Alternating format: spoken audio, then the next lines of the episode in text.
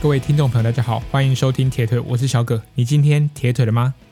今天这一节录音就是在农历过年前的最后一次录音，然后来跟大家轻松分享一下有关于补给，也就是大家所谓 碳水化合物这样子的一个东西对我们在运动表现上有什么样的影响啊。不过今天在录音之前呢，刚好收到就是渣打马拉松确定取消，然后做全额退费的一个决定。那其实从2020到2021年，其实这两年一直到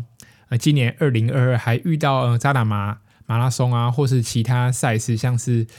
已经好久没见的高雄马，甚至金门马拉松都接连的停办，或是主办单位选择延期。其实在这边我想今天不论是哪个主办单位就是做出了这样一个决定，我自己觉得还是以尊重的态度来去面对。毕竟我想取消这件事情绝对不是主办单位他们真的想要去做一个决定。毕竟今天要办一场路跑比赛后面是有很多的企业集团甚至是政府来去共同协助完成，才能有一个大型活动大型赛事来提供给我们的选手。但是其实我们从过去2年多的经验来看，其实包含接下来可能在3、4月甚至5、6月的这个情况，如果疫情可能每天的本土确诊的病例数大约就落在50、60或者是30、40左右好了，以这样的一个状况来说，那后面的赛事是否要继续进行，或者说我们该如何继续来进行我们所谓的训练呢？我其实直接分享给大家就是最主要的3点吧。第一个，我觉得像是如果面对渣打马拉松，可能在录音之前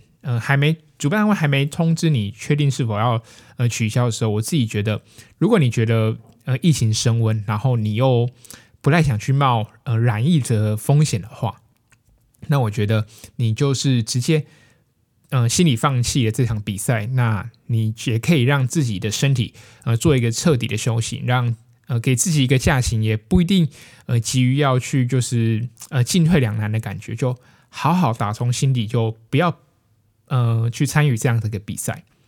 那第二点呢，我觉得你如果比赛确定取消，那像如果你是像原本今年要跑渣打的一个跑友，那你可以跟着你原本的周期继续走下去。那像渣打可能预划是在下个礼拜来办比赛，那你就可以在原定的那一天给自己设定一场测试赛。如果你自己可能原本是跑21公里的跑者，那我觉得你可以在这时候来做一个，在河滨公园也好，或是在一个比较空旷的地方也好，你就找一个你可以比较不被打扰，然后比较好做补给的方式来给自己做一个测试赛。那你可能可以跑，如果你是半马跑者，你可以跑 21K， 或是你也可以再到田径场去跑一个 10K 的测试赛，我觉得也是一个不错的选择。那如果你是以42公里的话，我觉得那你就是直接考虑就测试一场21公里的自己的个人 PB， 或是你用你原本的目标配速来跑看看说到底你跑完21公里后是什么样的感觉。如果是大约落在7成里的话，那说不定在疫情没有因为疫情取消比赛的话，你是可以你可能是可以达到你自己目标程度的一个那个成绩。那当然如果你原本是跑42公里，那你如果你的测试赛你只跑了半马，我觉得你也可以如果你是平常有在玩铁人三项，你也可以多去尝试再去多做测两个，例如说你可能做一个去测试自己的 FTP， 那或者是你可以多去把体力留下来去做1500公尺游泳的一个测验，我觉得也是 OK 的，并不会因为说你原本只是要跑一个路跑赛事，那你原本有在玩三项，结果你测试就只测试跑步，我觉得也可以把单车啊或是游泳啊回来做测试。虽然你可能在这段期间我们在训练的过程中比较把专注度放在跑步上面，可是同时如果你的接下来的比赛可能是铁人三项为主的话，例如说你是 Ironman Taiwan 或是 70.3 或是澎湖或是 Challenge Taiwan 的话都 OK， 那这时候你也可以利用这个时间点来测试一下其他两项的一个程度实力到底落在哪边，我觉得这也是一个不错的方式。那如果你是像我一样接下来还有一个比赛的话，我觉得刚好遇到过年期间嘛，那刚好北市府也是在过年期间宣布了一个这个消息，我觉得这对大家来说算是一个不错的消息，毕竟过年大家还是 难免会吃吃喝喝，如果这时候还要再专注于说专注在比赛上的话，相对是比较痛苦。那如果你接下来还有比赛，我觉得这两个礼拜大家可以好好的休息，然后做一个调整，然后接续你之后的周期或是你接续来的目标。我觉得这以上三点可以给大家参考，第一个你就直接放弃，第二个你做一个测验赛，或者是你就是做完整彻底的休息，接下来为接下来的比赛做准备这样子。好，那原本我预定礼拜三礼拜四就要录音了，但是我那时候打完疫苗整个身体的副作用让我完全没办法运动，因为我平常就是一个基本上每天都要去运动的人，就算只是一个轻松跑或是一个简单的游泳练习，我基本上礼拜一到礼拜天我的Strava 或是我的 Garmin 的上面你可以看得到，我几乎一到天都会在从事训练，可能早上1个小时晚上1个小时，那周末长距离我基本上训练还是比较不间断的。那不过我前面2剂的疫苗打的是 AZ， 对，那其实原本多数人前面打第1剂 AZ 的时候那个副作用会超强，不过我自己第1剂打 AZ 的时候跟第2剂 AZ 的时候身体是完全没有感觉，所以我第3剂会就直接选择 BNT 嘛，大家都说混打会相对比较好。那为什么我选择 BNT 不选择莫德纳？第一个我觉得 BNT 不太需要排队，那第二个莫德纳相对比较少，然后莫德纳可能对于有一些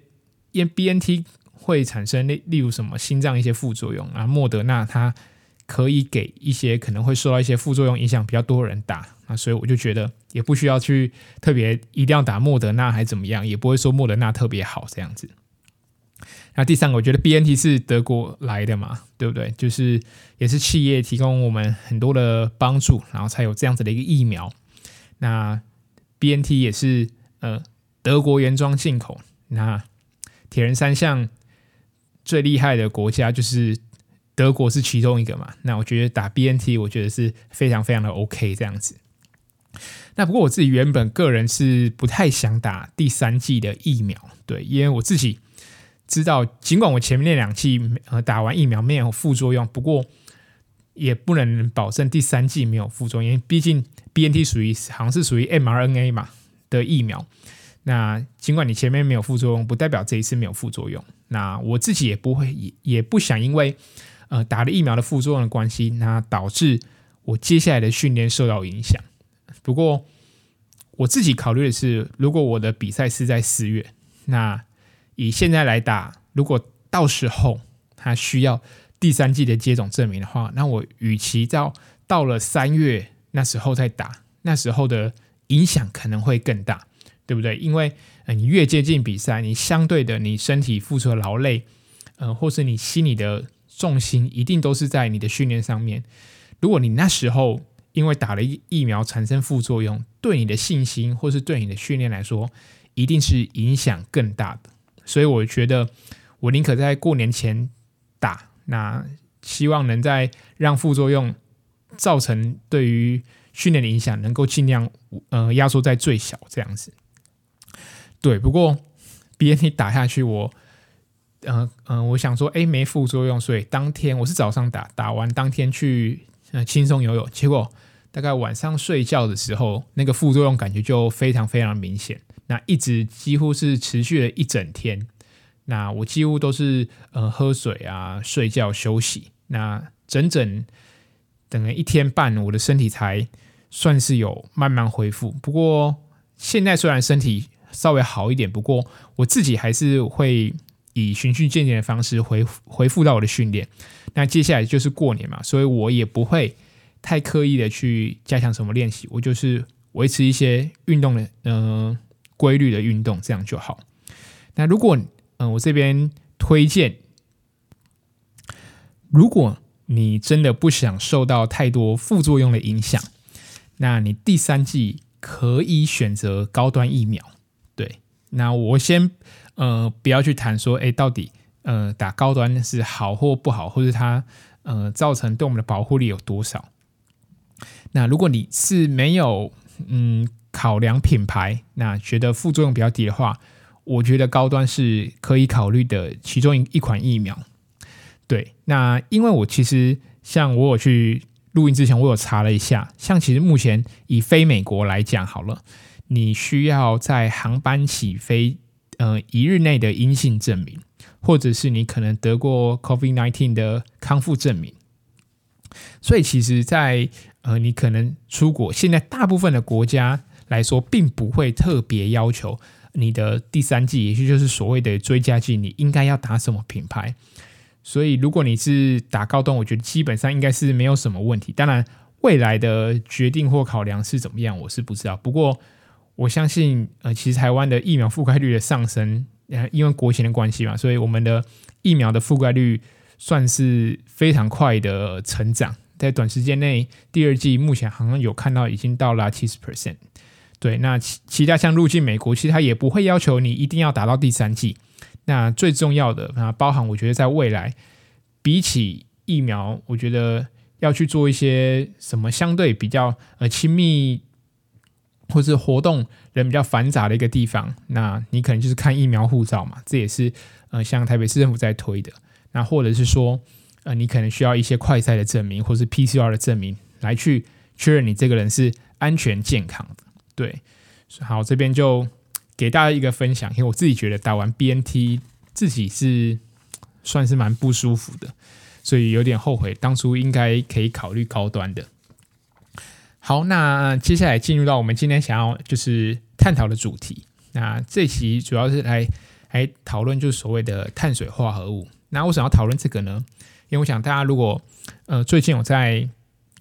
关注或者是一些或大家对于训练科学或是一些训练器材有兴趣的话，大家可以看到不论是奥运的金牌选手小胖，那 Blumenfeld 或者是说 Kipchoge、 Yonferdino Iden 或是一些环法的车队，他们有一些宣传的照片可以看到他们在使用一个东西叫做 Super Sapiens。 那所谓的 Super Sapiens 它是它这个一个品牌啦，它这个东西是贴在手臂上的，它是一个穿戴装置。那它透过这个穿戴装置，因为这个穿戴装置上面有一根针，那这个针可以穿透到我们的皮下组织来量测我们的血糖。那 Super Sapien 这个品牌呢Super 就叫超级，那 Sapiens 就是所翻译的话就是有智慧的人。那这个东西当初原本是用于给糖尿病患者在使用，因为糖尿病患者他们的胰岛素啊，他们没办法去控制自己的血糖，所以必须透过监测的方式来去判断说他当下应该去补充糖分呢，还是减少糖分的摄取。好，那来谈一下这个所谓的葡萄糖的检测器，或者它原本就是用在糖尿病患者身上。那用在选手上面呢，它最主要是可以怎样？其实防止运动员会 drop out 的情况，就是爆掉，那能量不够的状况下，那它可以防止运动员爆掉，同时也就可以告诉运动员你什么时候应该补给了。你如果这个时候血糖开始慢慢掉的时候那你这时候补给，那你后面你就可以维持你的功率，维持你的做工，或是维持你的配速，那这样对你来说就不会有爆掉的可能。那这个东西呢，其实并不是只有在比赛的时候才能穿戴。其实它网站上他说这个穿戴装置呢，主要是你训练时候可以使用啊，你平常比赛的时候也可以使用，甚至你平常休息的时候也可以使用。它强调这个装置是24小时的，那这个东西有防水，所以就算你是去游泳也都是非常 OK， 没有问题。那像今年 FXT 第三名，应该说去年 FXT 第三名的选手吴成泰，他也是说他有在使用这样子一个东西来去监测他比赛时候的一个血糖。不过像 UCI 有明文规定说，其实这个东西目前在你在环法车队比赛的时候是不能够使用的。那环法车队如果有在使用这个东西，基本上就是用于平常的训练来做使用，基本上比赛目前是禁止这样子一个东西的。对，那这个东西呢，它会给你一个数值，给你一个数字，让你去能够随时做检测。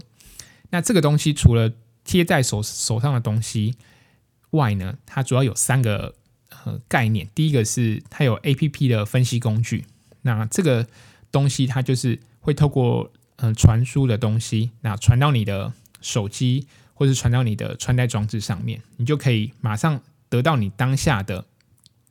血糖有多少。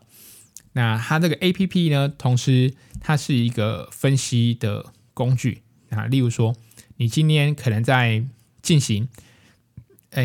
强度训练的时候，你的肝糖、你的血糖是如何变化的，它都可以帮你做一个整合。那再来就是提到，就是第一个是它的分析工具 APP， 第二个就是它的传感器，就是刚刚提到贴在身上的那个东西。那它的贴片呢是可防水，然后透气。那它有一个外面黑黑的，另外一个如果你买这个东西，它会给你一个防止碰撞啊，然后让你更加稳固的一个贴片。对，它是贴在那个感应器的外面。那目前这个装置呢，它可以整合我们的 Garmin 或是我们的 TrainingPeaks，以及我们的，如果你是 Apple 手机的使用者，还有一个 Apple Health 这个东西，都还可以就是做一些整合的功能这样子。那为什么要做一些这些东西？像例如说，如果你穿了这个装置，那我们让我们的平常血糖，如果保持在70左右的话，那它可以其实在每一个过程中，我并不是说我的血糖一定要多少才 OK， 而是告诉你。它只是给你一个，就我自己来看，我觉得它应该是给我们一个数值，让我们去做一个参考。例如说，你今天你想要空腹运动 ，OK， 那你的血糖基本上是落在多少？对你来说是属于一个空腹用。那你今天你在比赛的时候，你应该要让你的血糖维持在多少？它也是给你一个参考依据，这样子。没错，那。目前这个价格呢，他说你使用一组贴片，你可以使用2个星期。那假设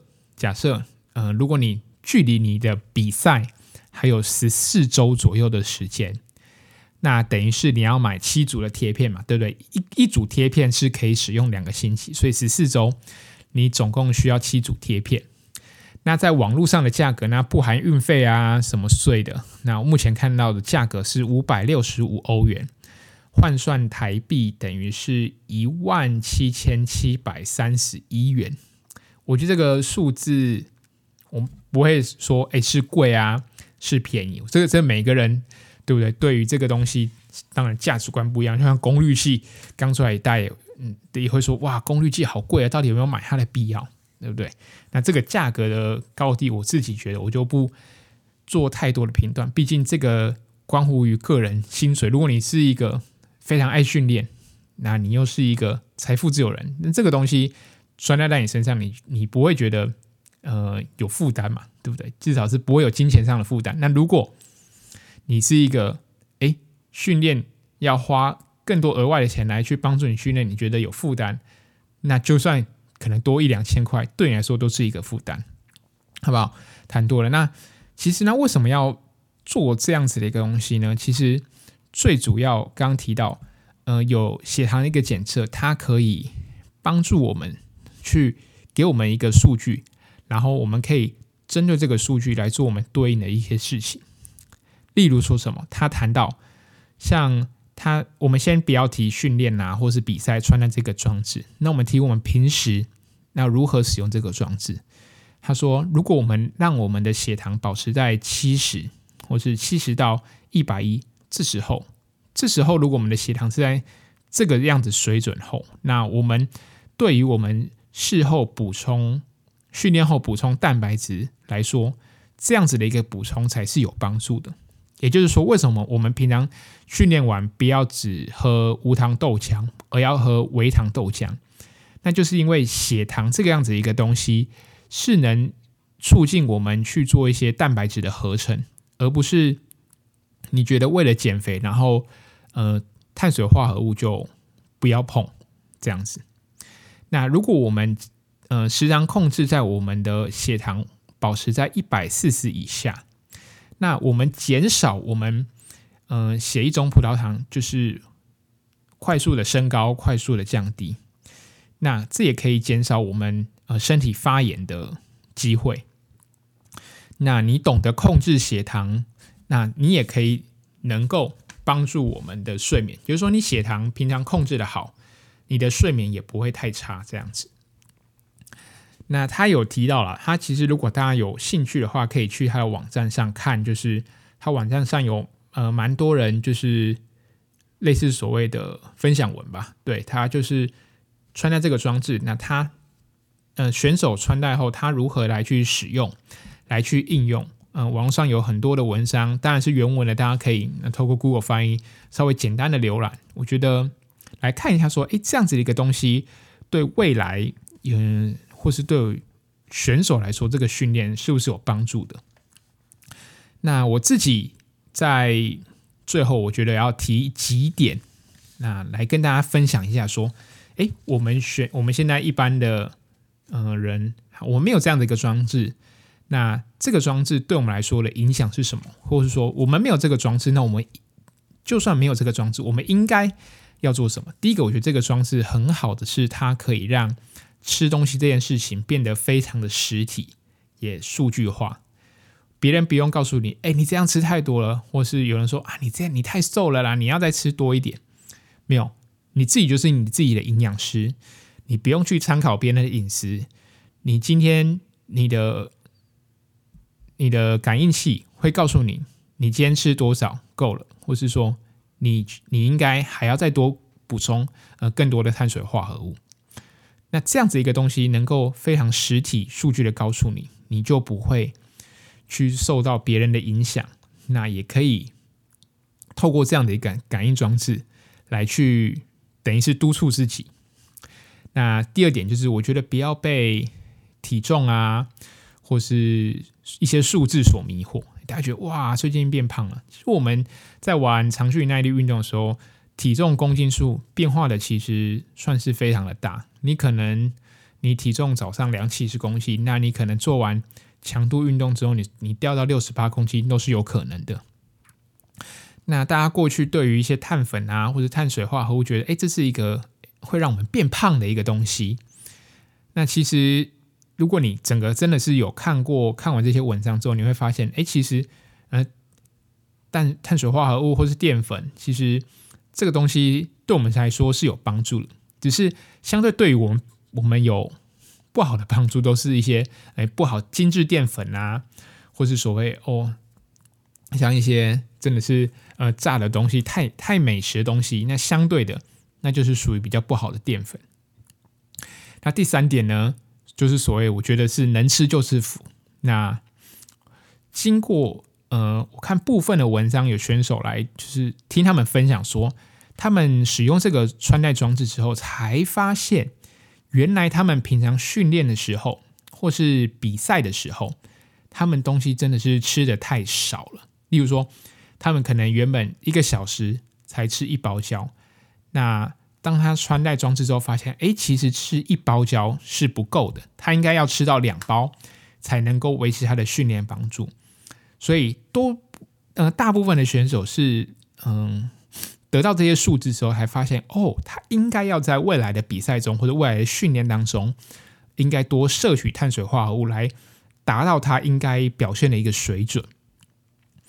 那第四个就是我看完那些文章之后我发现其实我们平常吃东西尽量不要所谓的大吃大喝，也就是暴饮暴食，也就是对他们来说，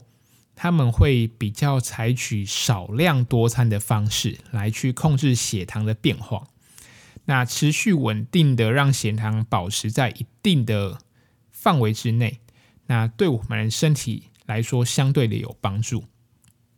例如说我们可能常常会遇到早上工作完，那我们中国我们华人嘛，稍微就是有吃米饭啊的文化，那我们可能一次中午就吃了非常多的，或者吃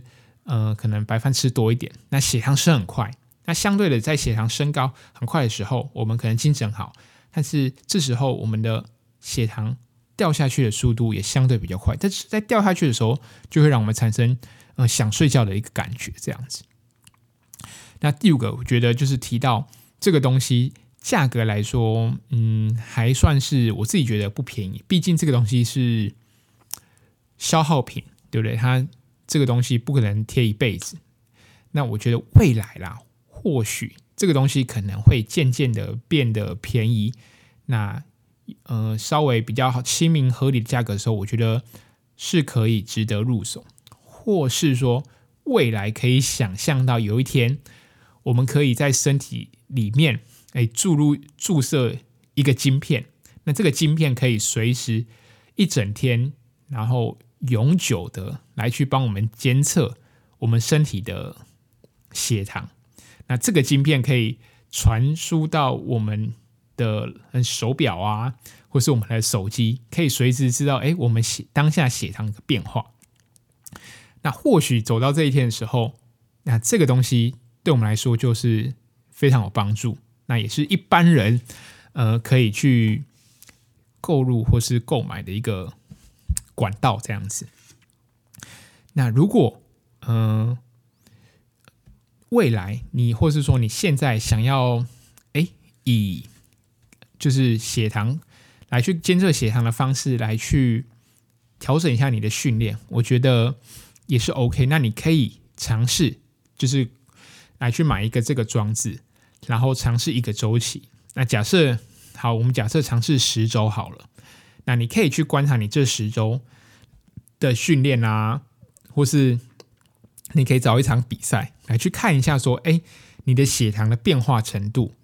那它给你在这10周获得的数据，然后你可能做一次，你不一定每个周训练周期你都一定要用这个东西，那你可以尝试过一个周期之后，你可以观察到自己血糖的一些变化与反应，然后从中去做一些饮食的调整，那看看你到底是平常饮食是否哪边可以需要调整，或是在你在训练时候补给该如何调整，我觉得这也是一个非常 OK 的东西。那我自己觉得这个东西毕竟血糖这个数据还是给你一个数字，例如说你今天就算你对你一个不了解功率的人，你给他一个功率去使用，他终究得到的不过是一个数字而已。那这个东西未来或者是说你还是需要有一个人能够去帮你分析这个数字背后的意义，你要结合你的血糖，结合你的可能你的配速也好吧，你平常骑车的瓦数，那你要一起搭配起来，甚至包含你的心率也要再考虑在里面。你的强度落到你的 VO2max 的几 % 之后，你的肝糖才会消耗到，那你这时候你就要透过这些分析比较统计之后所得到的一个属于你自己的一个策略，那这时候这些的数字对你来说才会显得有意义，而不是说你今天只是穿戴装置发现是我开始运动经历过一些高强度训练之后我血糖会掉，对啊，每个人的经历过高强度血糖一定会慢慢掉，但是你这时候要做出什么样的策略，或者说你未来在比赛中你应该要加强你的强度呢，还是维持在哪一个强度区间，对你来说你可以以更好的成绩完成这个比赛，我觉得这个东西还是需要透过长时间的来去观察。那在目前我觉得相对的我觉得还没有这个东西还没有很普及嘛，对，那未来在普及之前我觉得可以还去多观察，对，我觉得不一定新的东西一定要尝试，除非你真的是训练狂，或者是说你不得不说现在很多使用的人都是非常强的运动员，大家有在做这样的东西来去使用。我们可以知道说一个好的成功的运动员背后还是靠的是一群团队，那还需要好的sponsor， 他要好的 team， 然后还要好的一些金钱。 OK， 可以直接这样子很明白的讲说他就是需要钱来去帮助他的成绩能够继续的往前提升。好，那我觉得我想来针对今天这个主题来总结一下。第一个就是我觉得虽然我们没办法有这样子的一个装置来随时侦测我们的血糖，但是从过去的文章到现在的研究好了，我们可以发现其实大多数的文章告诉我们，我们的平常比赛或是进行训练的时候，最好的补充碳水化合物是以每小时60克左右的这个数值来去进行我们的补充。也就是假设我们的一包能量胶是30克的碳水化合物，那等于是说我们一个小时要吃掉2包的能量胶。好，再讲一次，虽然我们没办法及时监控我们的血糖，但是按照过去的经验法则好了，我们可以知道说我们尽量每小时补充60克的碳水化合物来维持我们身体的机能。因为虽然我们的身体肝糖只占了我们身体 4% 的能量储存，但是其实当我们在进行高强度训练的时候，这个高强度、中高强度训练是指说我们使用大约，假设你最高心率 60%， 当你的强度做到这里的时候，我们的身体就会开始优先使用我们血液中的葡萄糖或是我们肌肉中的肝糖。那平常我们就是要训练自己每个小时能够吃到60到90克的碳水化合物。那这样子一个东西并不是说你一定要吃一次把它吃完，你可以分段吃，例如说你可以半个小时吃一包胶，半个小时再吃一包胶。那第三点我觉得很重要的是找到适合你的一个补给方式。那你有些人可能他比较适合吃能量胶，那有些人像你可能骑脚踏车的时候习惯在比赛之前先把能量胶挤到这个水壶里面，然后再加水，这样子也是一个方式。那也可以多去尝试一些能量胶的一个品牌，或者说你习惯你的补给方式，你可能是吃固态的，你可能是吃液态的，也都 OK 这样子。那在训练或是在比赛的时候你保持身体的高碳水，它有助于减少我们的肌肉损伤，然后能够延迟我们的疲劳。对，那以上就是要跟大家分享，就是虽然我们没办法及时监测我们的血糖，但是我们可以知道说我们如果可以这个东西是要去训练，我们每小时尽量补充到60到90克的碳水化合物。当然一般人或者是说你可能刚接触训练没多久的人，吃这样子一个东西对你来说其实应该是并不容易的。那这个东西需要去经过训练去累积下来的。好，那这期的节目就聊到这边。那我自己有去看其实我自己的每一集的资讯专栏里面我就是有贴一个算是可以大家抖内的一个连结。对，然后我都有看到大家有些抖内，然后上面有些可以留言这样子啦。那也看到一些 Vicky 他有留言说谢谢我小葛，然后虽然他目前没有参加三铁，但很喜欢听你分享的训练与赛事经验，那希望我的节目继续丰富大家生活，感谢 Vicky 的抖内。好，那我看一下 podcast 上面的留言哦。那 podcast 上面上次有人有问问题嘛？那最近的留言是 Danny 说非常感谢，就是上一集的节目谈到有关于训练课表的讲解，那对于没有概念想要训练的人很有帮助。 OK， 感谢 Danny。 那我自己觉得如果大家对于训练有喜欢听我分享关于训练，我会自己再多琢磨这一块，但我自己也并不是敢说非常专业不过我自己自己是在去年有次去上一些 Ironman Coach 的课，那也会再看一些书，那不包含我不是只有铁人三项，我希望可以更多一些，甚至包含物理治疗或是一些肌力训练的东西都可以带给大家。但是有一些东西可能不一定是很口语可以去传达清楚，比如说像一些动作控制或是功能性训练的问题，那它可能需要透过影片。那我自己也是看一些书籍，加上我自己的经验来分享给大家，这样子。好，那节目就祝大家在过年返乡的时候，如果你是中南部的朋友，你需要开车返乡，那祝大家行车能够平安，然后出门玩得愉快。那虽然渣打马取消了，大家就是不管你之后有没有比赛，我觉得大家在这个礼拜可以好好的放松。那你可能早上就做一些训练，那让身体或是心灵也彻底的放松，都非常的非常的 OK。 后面的比赛还很久，不用去想太多。那先祝大家新年快乐，新春愉快，大家身体健康，再见，拜拜。